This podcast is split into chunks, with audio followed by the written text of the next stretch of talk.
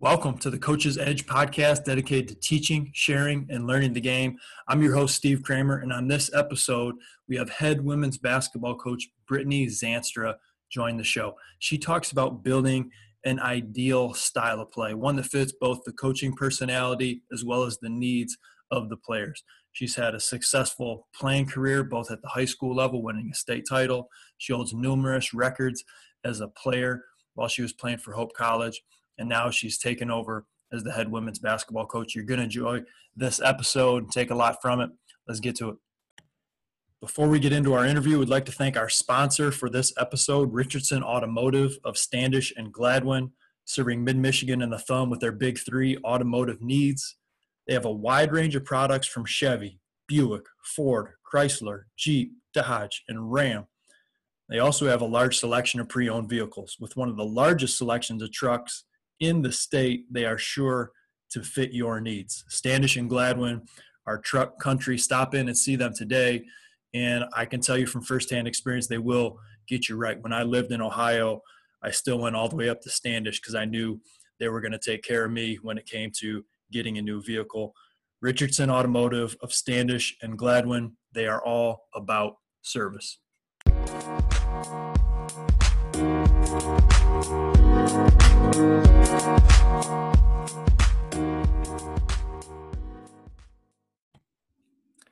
We'd like to welcome head women's basketball coach of Olivet College, Brittany Zanstra, to the Coach's Edge podcast. Coach, thanks for joining us and taking the time. Yeah, Steve, thanks for having me tonight. We're excited to, to have you on uh, with, with your experience both as a coach and as a really successful player. So, b- before we get into it, you know, let's get into what's some of your your background, your history. You know, how did you get into coaching, and especially coaching so quickly right after playing your basketball, college basketball at Hope College, having such a successful playing career there? Um, well, yeah. So I played four years at Hope um, for one of the best to ever do it, Brian Morehouse. Um, I don't think he really needs to. You don't even have to say a bio for him. Everybody in Michigan knows who he is and around the country. Um, so I was fortunate to have a great playing career for him, um, and our team had a lot of success at Hope. Um, and I think anybody knows when you you have good team success and good player success, kind of sets you up for um, some of those connections that help in the coaching world. Um, there's no hiding that. You get to you know build a pretty good network um, so I actually majored in business management at Hope, and when I graduated, I had no idea I wanted to go into coaching. Um, I went into an office job after graduation, uh, but I just really missed the game. Um, you know, I didn't I didn't realize how much that it'd be a part of me still. So I called uh, Coach Morehouse, and he let me come on as a volunteer assistant in 2016 um, for that season. Uh, and as always, he had a successful year coaching there, so I got to be a part of another uh, Sweet 16 run team. Um, and then the following season, the full-time position at opened up, um, and Zach Ingles hired me as his full-time assistant. Um, he was the head coach at the time, um, so I was really fortunate that he took me on. Um, so I was an assistant there for two seasons, uh, and then last March I was hired as the head coach. So here we are with that. That's pretty awesome. And I, Zach's a, a friend of mine. It was, it was, a good hire by Zach. I played basketball uh, with and against him actually in Slovakia. It's kind of funny. Small. Oh, that's crazy. Very, I mean, very small talk world. About, talk about good shooters. Uh, one of the best in Michigan too. Yes. Yeah. You two uh, walking into the gym. Um, you know, that was a question. What What's it like walking into a gym and knowing you're the best shooter? You know, pretty much every time you walk in oh, I'm super washed up now, but um, don't tell my players that. I still like to think that I can beat them at any shooting contest.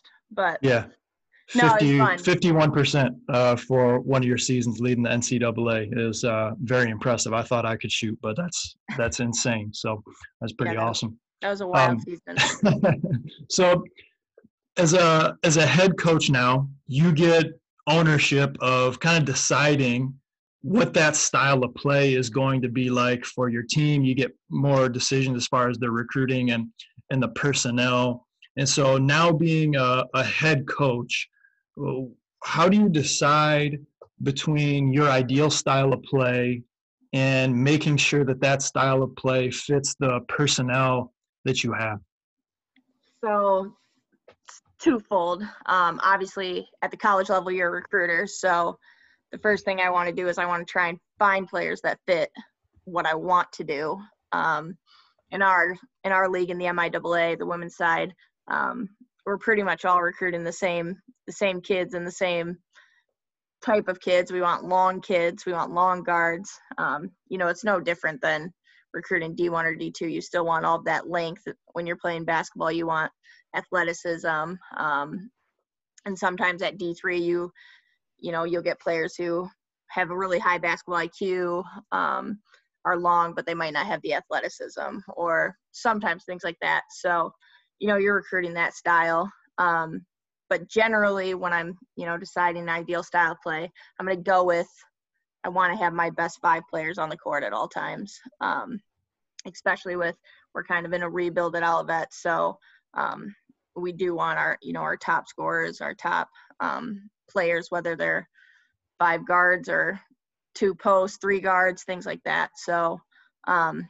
well first things first i'm of the mindset that to be elite at our level um, especially in the miaa uh, if you can't play great half court defense, man to man, you're really not going to be competitive for a championship there. Um, to put that in perspective, the the current top two teams in our league are top five in the entire country in defense. So um, there's no doubt about it. I want us to always be defensive focused, uh, which is kind of funny because if anybody who knows me um, saw me as a player, they would definitely not peg me as a defensive person. Um, but Cully Carlson, who taught our defense and you know ran a lot of our defenses at Hope, um, I really bought into the system he had, and um, I really believe in how they did it at Hope. Um, but with that being said, I don't have um, the Hope personnel right now. I don't have that same length of players, so um, we've kind of gone into a gap defense type of defense. So um, has a similar principles in that I always want high ball pressure um, at all times. I always want good guards pressuring the ball. Um, you have to be elite communicators on defense. Um, if you can't communicate, you can't play. I'd say that's offensively and defensively for us. Um, and then lastly, you have to have elite help side.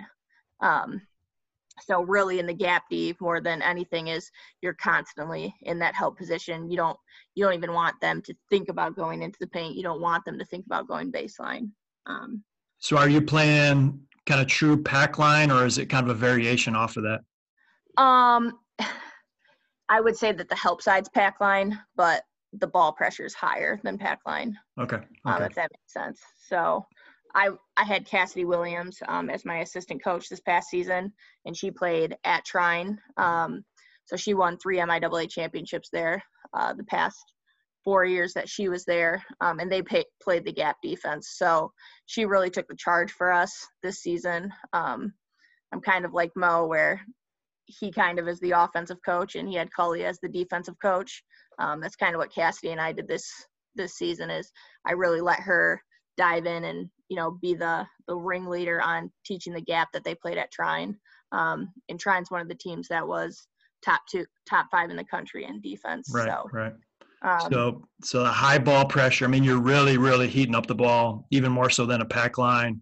You, know, okay. you mentioned the importance of the communication, and then obviously great help side, and then you, know, you put you put an assistant coach in in charge of taking the lead on on defense. So with with that in mind, year to year, like there's there's some consistency. You're recruiting the the players to come in trying to make sure that you're fitting the personnel. Do you feel like there's more changes on the offensive side or the defensive side at the college level from year to year? Um, absolutely the offensive side for us. Um, you know, I can't speak for everybody, but defensively, you know, I'm I'm of the mindset that if you want to be an elite defensive program, that's that's not a one year system. Um, when you're you're talking the best programs, that's that's four year players that are leading that defensive system. So um, even though I, you know, I love the Hope style, gap is really what we're you know we did last year. We're going to do it next year, and we'll do it the year after because you want that four year cycle of players. So now my seniors are teaching my young kids um, the defense and now they're making new mistakes. They're not making the same mistakes and it's, you know, it's like second nature to them. So definitely defense stays pretty consistent um, all the way through for it to get to that level it needs to be. Um, I mean, you're seeing big differences from uh, October when we start the defense to January to the end of season to the next year with our players. So, um, but offensively, uh, you know, I, I have a base recipe for what I want. Um, you know, I always want to have, uh, you know, I want to have a, a structured base offense. I want a free flowing offense, and then I want our sets um, each season. But what that looks like kind of varies depending on what skill level we have um, for our offensive kids you know, I mentioned, you know, my best five players are five guards, there's a good chance I'm not going to be doing a bunch of sideline ball screens with that unit. Um, I'm probably going to spread them out, let them uh, try and extend other teams' big man, and you know, let them play more free flow. Um, you know, if I have two big, big solid post players, then I'll probably go a little more structured and go into more screening and um, doing options like that. So, with all those variations in mind, based on your personnel. First off, I love the thing that you said. You said new mistakes, not the same mistakes. I think that's right. huge for any team that's trying to develop and improve year after year. Is that, of course, we're all going to make mistakes, but they can't be the same ones. We have to be learning. We have to be growing. Uh, that's that's a golden nugget that you just dropped. Now, with with the offensive set, you you started to get into some details there. Yeah, how do you decide you know what that offense is going to look like each year. So there's going to be some changes. But also what are some of those things that you want to make sure are consistent year in and year out regardless of your offensive personnel? Um well i'm i'm pretty detail oriented about the game. Um, i definitely i like things done the right way. So um, if we are going to do a sideline ball screen offense um, I want the details of it right. I want my post players to do the right footwork, open up to off of the screen. I want my guards to wait for the screen. Um, hesitations like that. Um, so yeah, I'm I'm super detail oriented when we do do an offense, and I, I want movement. I don't like people standing still. Um, ideally, because our team is so good at our, our league is so good at getting you know scouting reports done and scouting teams I'd love to just always have a a free flow offense, a motion offense that can't be scouted. Um, but that's not always the case. You know, sometimes I get a team that that really needs all the reads done for them. So in that case, um, I was I always have sets. Um, that's one thing we had at Hope. We had probably a hundred different sets at any given time. Um, honestly, which is hilarious. And thanks to Mo, that was really fun my freshman year trying to learn everything. Um, but if I need if I have a team who needs that structure, then I'm probably calling a lot more sets. I'm probably making the reads for them a little bit more, um, making them have to think a little bit less on the floor themselves. Um, so yeah, does that answer it? Yeah, and you you've mentioned a few times. No, that's that's good. Keep keep going. Um, you've mentioned a few times uh, ball screens within your offense. Have you noticed any changes or more teams using the offense as far as ball screens, as far as it being more effective now than it has been in the past, or being used differently than it has in the past? Um, so I would say it's definitely being used more than I had ever seen it in the past. Um, and maybe that's just because I'm more aware of it and more intentional studying the game than I was as a player. Um, but I think you turn on the TV and you watch any collegiate game, there's going to be some sort of sideline ball screen offense. Um, every program's running it, whether it's their main offense or not. They're they're hitting it at times. So, you know, I love. You know, I think all the training that kids do are, are great, and you know, they're dribbling and their cone drills and stuff are awesome, and they're they're refining those skills. But I think one of the most underrated things in training is just playing basketball a little bit and playing the two man game. Um, I think the two man game, if you do it right, it's hard to ever defend. Um, you know, so I think it's more effective in the sense that the game is a lot easier to study now. So you can really study how to come off of those screens. We have access to the craziest amount of film you could ever imagine. Um, I can watch every clip of my girl going over her right shoulder if she's a post player from every game we've had. So you can just really break it down. And to me, that makes it easier because, you know, as a player for me, when I'm in a two man game, granted, I had an All American post player who was, you know, caught anything I threw to her and made every read, but um, I would study what my defender was like in a team that I'd play against. So, you know, if they went under the screen, I was obviously going to light it. If they if they uh, hard hedged it, then that was an easy slip to our post player, things like that. So um, for me, I just think with the access you have to film, it makes it easier to be a great offensive player. So, how much time? I, love the the ball screen. Something that I wish was utilized more when I was playing, but you know, I'm not as I'm not as young as you are. But um, it seems like it's always been effective when you know you break it down like you just did when players are able to make reads instead of have a predetermined decision. How much time do you spend doing you know like small sided games in practice or encouraging your players to play you know just two on two or three on three? Um well i wish that we did even more than we do but um, anytime that we break down into player development at practice which we'll do every single practice um, we'll do it in in some in some form. Um, even if we're breaking down guards and post we'll have our guards pretend to be the post and do that two man game um, just to get used to making those reads. Uh, and for some kids, they've never had to do it in their high school level. They were just more athletic and could just get to the rim.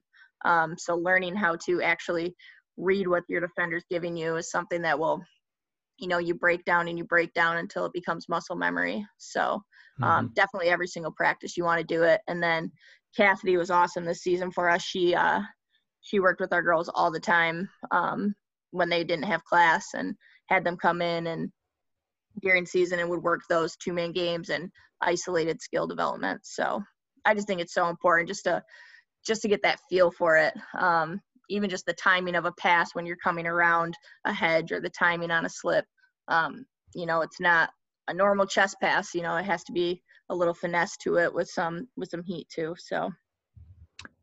And I, I love the fact that you mentioned when you're doing those player development drills, you're having the the guards also set the screens as well, which that's something that I found benefit with my training as well as you know I'll have the point guards be the big and set the ball screen and go post up and get a post rep in, even if they're not going to post up in a game, because I want them to know what it feels like to be in that space to get a better idea of what pass makes sense given the situation so they might be the the you know five feet tall, setting that screen and rolling to the basket and making a post move.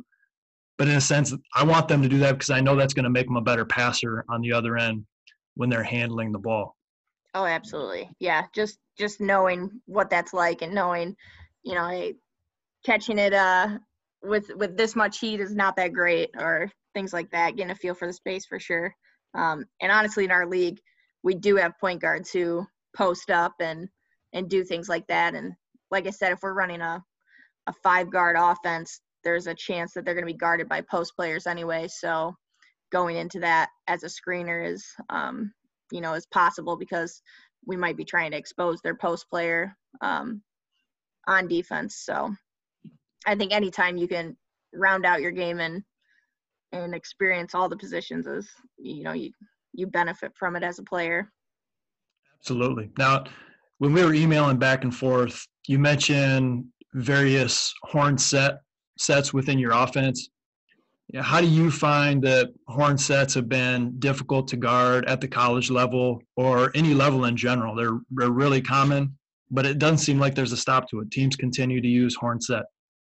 Yeah, I, I love the horn series. Um, I mean, we ran it at Hope.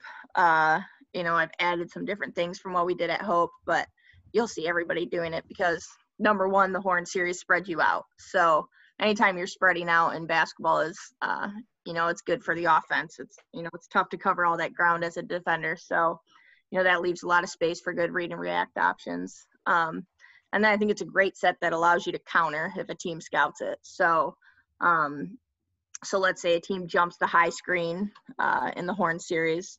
well, then your post can slip it. Uh, if they decide to flat it, then your guard should probably be attacking and finishing or attacking kick out. Um, let's say out of that, which we run all the time, we want to do a double screen away for a shooter.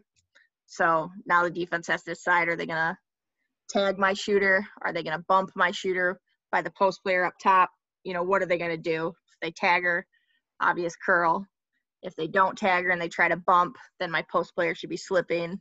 Um, if they don't bump her, then a lot of which a lot of teams don't bump and they try to go up the middle, then we pretty much almost always get a three point shot out of it, which is hilarious and because it is you could scout it and I know other coaches have scouted it because they're screaming shooters coming off and you know we'll still get that three. So just having all of those counters, it makes it a little less scoutable because you just always have a read off of it, no matter what the defense has decided that the way they want to guard it, there's always a counter to it. Now, just out of curiosity, do you like to put your primary, say, ball handler as as at the top, coming off of a horn set? Do you like to have that be more of a shooter, since hopefully they're going to get loosened up by the ball screen anyway? Do you have specific spots that you like, you know, those especially those three perimeter players on, or do you like them all to be interchangeable and to be able to play each of those different spots spacing out throughout the court?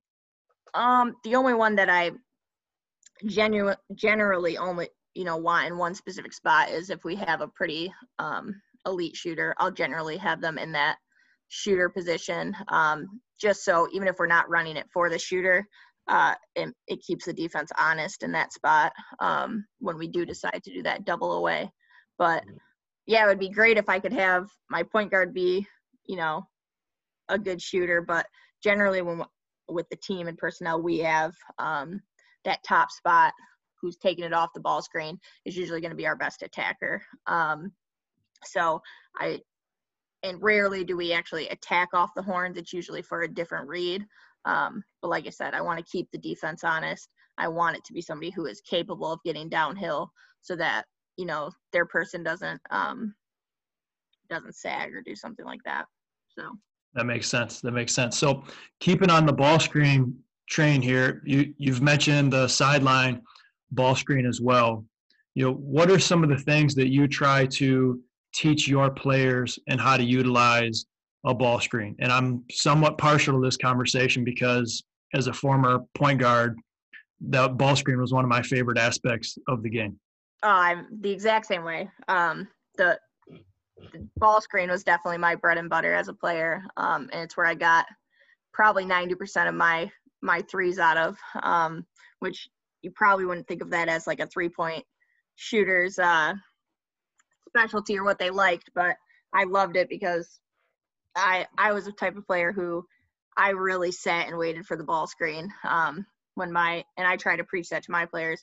I just feel like kids want to go, go, go and get downhill. But if you wait for that screen, um, that's when you can really read the defense and and see what they're going to do. So, um, so when I'm teaching ball screens, number one, my guards have to wait for the screen um, because otherwise it really is worthless.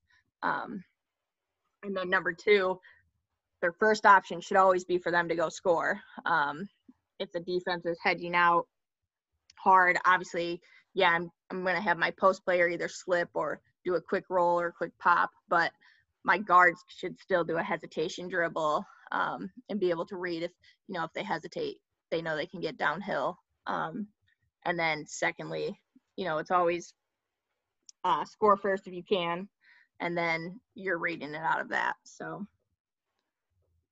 when uh, I was playing at Hope, we put in a horn set going into the NCAA tournament. We'd never ran it before. And I was playing two for the majority of the season. They decided to put me at the one when we were running our horn set. And those were the biggest keys and why, you know, we went to the Elite Eight and lost by a couple points. We played terrible in the first half. Was that was that you know, 06 or 08? Uh, that was 07. 07, we made it to the Elite Eight, lost by a couple points. Could have easily made it to the Final Four won a uh, we should have won national title in my opinion but hey hey i, I have uh, that same experience i feel you same yeah. elite eight loss yeah it hurts. So that's the thing about the ncaa tournament is you know you don't need to play bad for long and the season can be over. Ugh. and that was the story of that last game was we we had a bad let me say i had a bad first half and we lost that game by a few points. Um, but that we put in a horn horn set which we hadn't been putting in all season and they put me at the top and it wouldn't have worked well except i was a scorer. So right. when i came off and if, if they sagged or didn't have a hand in my face i just shot it. And then when they started uh, you know hard hedge or try to double then we had other guys that could could shoot it out of it or make the you know the next pass. You know a lot of times it's not that first pass but it's the one after that that gets it done. So we had guys that, that could do that and so that's a big part of uh, being a good ball screen player is being aggressive. And I think um, that's something that I often, you know, don't see among high school players. They might have a ball screen within their offense. It might be a ball screen within the motion they're, they're running, but they're just doing it because that's what they're supposed to do instead of hunting, you know, hunting right. for, for that score. And even if they don't get it, they're going to contract the defense and you can share the sugar and somebody else can can right. let it fly or make that next pass that's that's key. Um, so at the at the college level you're re- recruiting your players. You are, uh, have an idea of what you want to do an identity defensively. There's a little bit more change offensively. Um, obviously we've talked about some of the the ball screens that go into it. Now can you speak on the scouting aspect a little bit more. What are some of those things that you look for when you're scouting the opponent getting ready for that next game? Yeah, um, I mean everything really. Uh, not to be like super dramatic, but if a team does it in a game, as a coaching staff, we we try to scout it. So um, every detail we can find as a staff, we try to. Now, saying that, that's I don't give my players all of that. Um, some of that is for our coaching staff. Um, but defensively, when we scout, um, and I'll just go over some things that we do because this is probably something that I could rant about. Um, I've been watching film since I was a freshman in high school with my high school coach. Um, so I'm a super film junkie, and I was not super athletic as a player. So anywhere that I could get an edge, I tried to, and film was one of those ways. So um, but anyway, defensively, when we scout the other team, um, we're obviously going to look at, you know, what is their main defense? Is it half court? Do they full court man? Are they zone? Do they press? Um, how are they going to play ball screens? Are they going to hedge them? Are they going to switch guard to guard, post to post? Are they going to go under screens? Um, and then what type of possessions um, might they might they change their defense on? Um, some teams in our league, you know, they might throw uh, one two two press after any make they have against us or you know things like that. Um, and then as a coaching staff we'll try and look at um, what do they do after timeouts? Do they change their d? Um, what do they do late game? Do they stay the same? Um, but like i said that's more for the coaching staff and things that we can evaluate once we get down if it's a close game. Um, and then offensively um, we'll try and find all of their main offenses sets sideline out of bounds, baseline out of bounds, um, and we'll give our our kids the scouting reports with you know their top run sets and then their main base offenses, um, as well as a breakdown of stats and tendencies of each player that the other team has. So. Um, with our particular team, we don't try to team I have now, we don't really try to bog them down with too much information. Um, so generally, I'll try and give them a lot of player tendencies since we'll we'll keep our defensive principles game to game typically pretty much the same.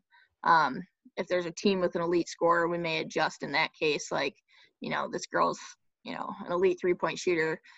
If we go under screens this game, we're not. You have to go fight over. So little adjustments like that. But um, our league of coaches are so good that if you don't scout, you're gonna get burned. Um, either they'll completely find a way to shut you down on offense or they'll score at the other end at will. Um, because they, I mean, everybody in our league is scouting well, so we kind of have to be prepared for everything they've done in previous games. So I, I like that you talked about you know the scouting report that you give to the players because as as coaches you're doing a ton of scouting a ton of research but it's not about what you know during the game it's about what can you relay to their players so that they can apply right. it within the heat of the moment that's great that's great stuff now obviously the miaa is one of the toughest if not the toughest uh, girls basketball conference in the country what are some things uh, that makes that league so tough? And what are some things that teams do in that league that make them so hard to guard? Yeah, I mean, like I said before, we have a lot of really good coaches in our league. Um, I mean, Mo, he's got, I think he's the fastest coach to 600 wins um, in any division, which is crazy. Um, Ring at Trine, he's had super great success, especially as of late. You know, they've won three or four MIAA championships in the past five years. Um, Doreen at Albion, she's one of the best, uh, one of the best scout scouting coaches you'll see. I mean, she always knows what's happening, what the other team's running, um, everything they know. So, one, the coaching depth in our league is so good. They, it's just coaches who are dedicated to the game and dedicated to studying the game. They don't just show up. They, they really put in the work. And then the next level is our league has a lot of really good players. Um, we have some high academic institutions, and it it attracts smart athletes, smart um, smart high IQ players. So um, when you look at the rosters of kids, you're not seeing a bunch of five three guards at the Division three level. Um, in our league, you're seeing a lot of five eight, five nine, five ten guards, um, five eleven wings. Um, six three post players, six two post players. So, uh, I mean, if you have size, I mean, you can't teach size. So, um, no matter what you do, if you're going against a six three and you're a team full of a bunch of five two, uh, your night's probably going to be a little rough. So, we just uh, the players are great. Um, they're athletic, and a lot of the players in our league have had scholarship offers. Um, any, I mean, you look down the roster of any team, and you know, all those kids have NAIA or D2 and um, even in some cases D1 scholarship offers. So um, you have a lot of good basketball players choosing to go to high academic institutions and um, choosing to get a well-rounded experience. That's great. Playing high level basketball, getting your education. I know we'll talk at the end of this podcast a little bit of, you know, why D3 can be such a great route for uh, the student athlete. But before that, what what are some things that uh, players seem to be doing well at that small college level that gives them success compared to maybe playing at a higher level or compared to having success at the high school level but it not translating to that next level of college basketball yeah i think i think ultimately um, these kids are just choosing the right fit for them. Um, it's the right style of play. It's the right um, competitive level for those kids. Um, like I said, a lot of the players in our league have a really high basketball IQ. Um, and you know, I think the biggest difference between a D1, you know, D1 players to D3 is is really comes down to athleticism. Um, we don't have the same athletes as D1. That's the reality. I mean, you turn on UConn, that's obviously the highest of high, but just their body type, the way they move, it's different. Um, and there's just no way around that. So I think that we have, um, I think the edge really comes with these players is that um, even though there's not the same level as the D1 athleticism, there is the same basketball IQ, there is the same skill set, um, there is the same skill level, great elite shooters, um, great players, but they're just at the right level, the right fit for their body, and the way um, the way they can compete against each other. If that makes sense. No, that makes that makes perfect sense, and you know you're also a testament as a as a player. Was I tell a lot of uh, coaches that you know if if you watch a D three game, the skill set oftentimes is even higher. Now you're talking UConn, obviously that's the highest of the right. high, but if you're talking you know an average division one team i would say the skill level at a, a high level division three team is higher and the shooting is, is certainly higher you're a testament to that breaking you know i think you have four shooting records at hope that's still saying um, you know the, the shooting at that level is just phenomenal. That's one of the reasons that players can play at the next right. level moving on from high school because they may not have the size, they may not have the speed and athleticism that you talked about uh, to go on and play, you know, at the Division One level or at the Division Two level, but they have these other characteristics that have allowed them to be successful from, you know, that skill standpoint, from the IQ standpoint that certainly goes a long way to having the game to be successful. Is there is there anything else that um, we haven't covered as far as building your style of play that you you know we failed to mention or that I failed to to ask you about in this episode? Um, not that I can think of. I mean, really, there's just the you know the foundations that you want, and then you just kind of tweak tweak those as you get the players. Um, I I didn't really emphasize it, but uh, as much, but I'm really big on communication. Um, and like I said, that's defensive and offensively. Um, when I'm recruiting, I don't I don't want a kid who's silent on the floor. I don't I don't want a bunch of kids who are timid. Um, you know, I want some players who will get after it, have a little, I mean, lack for better word, kind of swag to their game. Um, and if you look at our team, we have I our roster this past season had a lot of those, you know, edgier type of players. Um, and I like that. I like a team who will be a little blue collar, get down and um, and play hard. So um, I always want that on my team. It's a lot easier.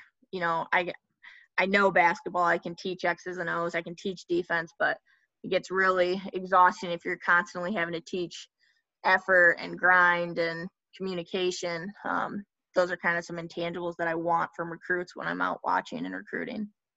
I love that. So, coach, honestly, it sounds like when you're looking to fill uh, a role or, or build your players, they got to have what I call three C's or my three C's at least. But you basically uh, said them in a few different ways. Was you got to have some confidence, right? Some swag about sure. yourself, right? You got to, you know, sometimes you got to think that you're better than you actually are if you want to play at a high level. You have to have competence, which you've talked about the IQ. Like you got to have players that have a high IQ if you want to play at the college level. And then the third C that I have is communicate. You want to have those athletes that are out there talking on the court. You don't want any of those players that are just kind of, you know, look like they're sorry, feeling sorry for themselves, keeping to themselves. You got to have confidence, you got to have competence, and you need to communicate at a high level if you want to be successful. So that's really that's really great stuff. So, as a Division three college coach, what are some of the benefits of being a student athlete at that level? And you can speak to it both as a coach and as a player. Yeah, I mean, I'm biased because it has been my you know entire journey, but I love everything about D3. Um, to be honest, you know, I was one of those players who did have some offers out of high school. Now I recognize that at those places I would have just been a specialty player. So I would have come in to hit shots and that was about it because I could not defend at that level. Um, but I fell in love with Hope and I fell in love with that D3 lifestyle. Um, I would say the number one thing with D3 is the balance.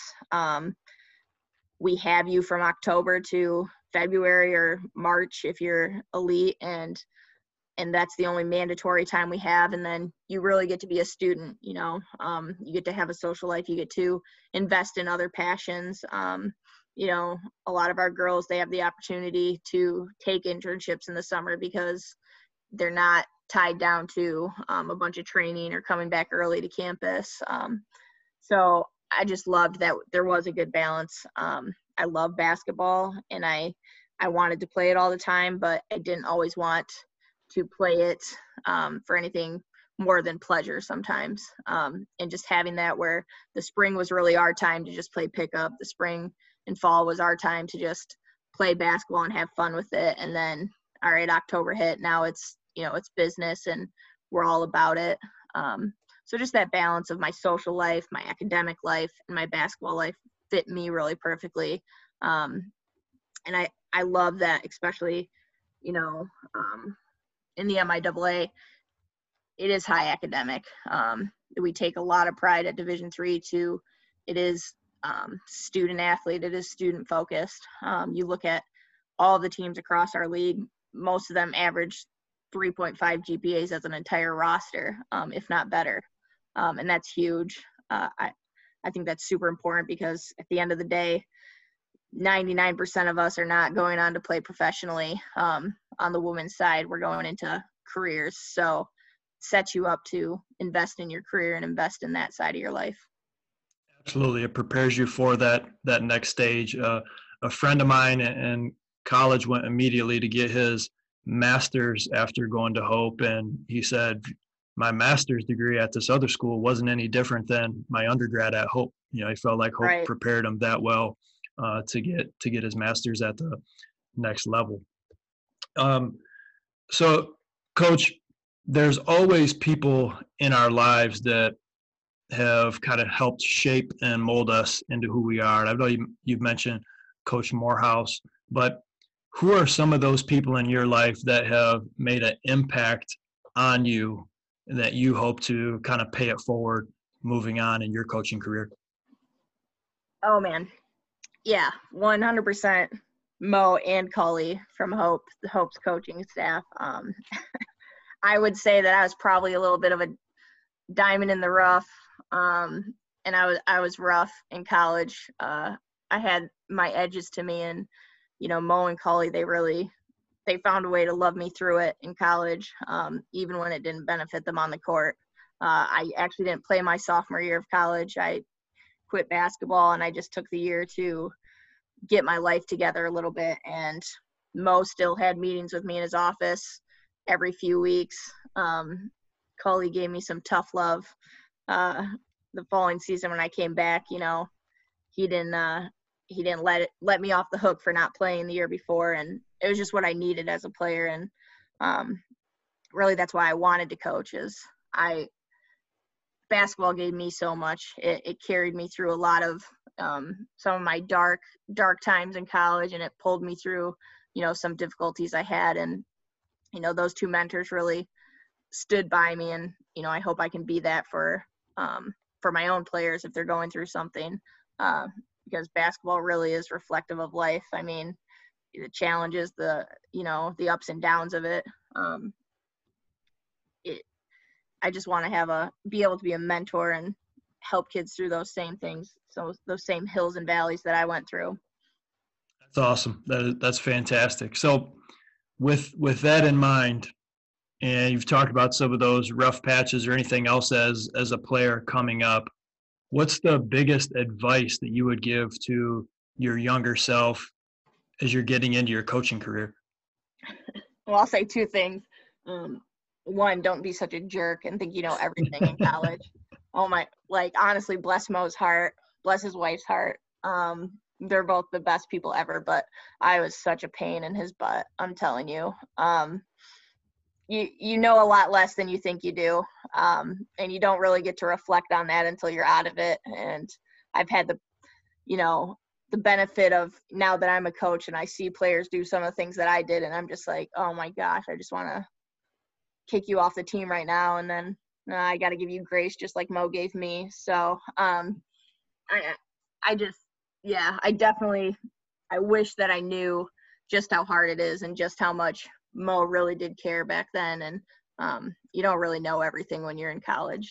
Uh, the second piece of advice I would get, um, 100%, I would tell myself to go get my master's degree right after I graduated from Hope. Um, I didn't really know about GA positions when I was in college, and I think it is so huge. I, I try to encourage all my players when they talk to me about what they want to do as the next step. I try to encourage them go look for a GA position, um, go get your master's degree paid for, get it done now. It's a lot harder to go back to school, um, and it's even harder to have to pay for more school. So, um, so I strongly encourage kids to look for that, um, whether they want to be a coach or not. Um, just a really great opportunity to move forward. I'm working on my master's degree now, but it's a lot harder to write a 14 page paper when I'm 22 than it is at 28. My motivation just doesn't seem to be the same. So, so don't be a jerk. And if you want to go into coaching, especially, uh, get your master's degree. Like you said, you can get it paid for. That's a great route to go, uh, coaching wise, and it's going to set you up well, even if you're not going into to coaching after.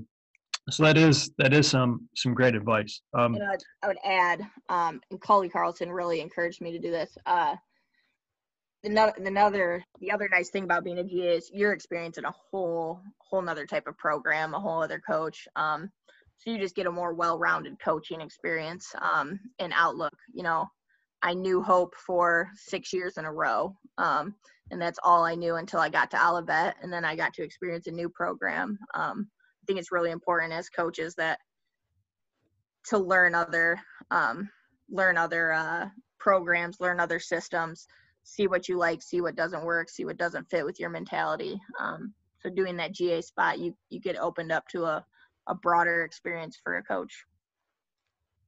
Coach, I want to I want to commend you. I want to thank you for being on the Coach's Edge podcast. You know, I always say you can use basketball or you can let it use you. And uh, right, you know, you're using basketball to make a positive impact in the lives of others. You're using it uh, for for a job. It's something that you're you're passionate about. You're a you're a student of the game. I can tell just by this short interview. I'm excited to continue to follow your your coaching career um, and all the things that you've accomplished so far. Um, and I know with with your background and your hunger to continue to improve and, and get better, I'm excited to follow Olivet basketball and and be rooting for them uh, this year and not just Hope basketball. Um, so great, no comments. thanks again for thanks again for being on the Coach's Edge podcast. Thank all of you for listening. Uh, if you enjoyed our podcast, we'd love you to leave a, a rating and a review as we continue to strive, get better as we share, teach, and learn a game. Thanks again, and get after it today.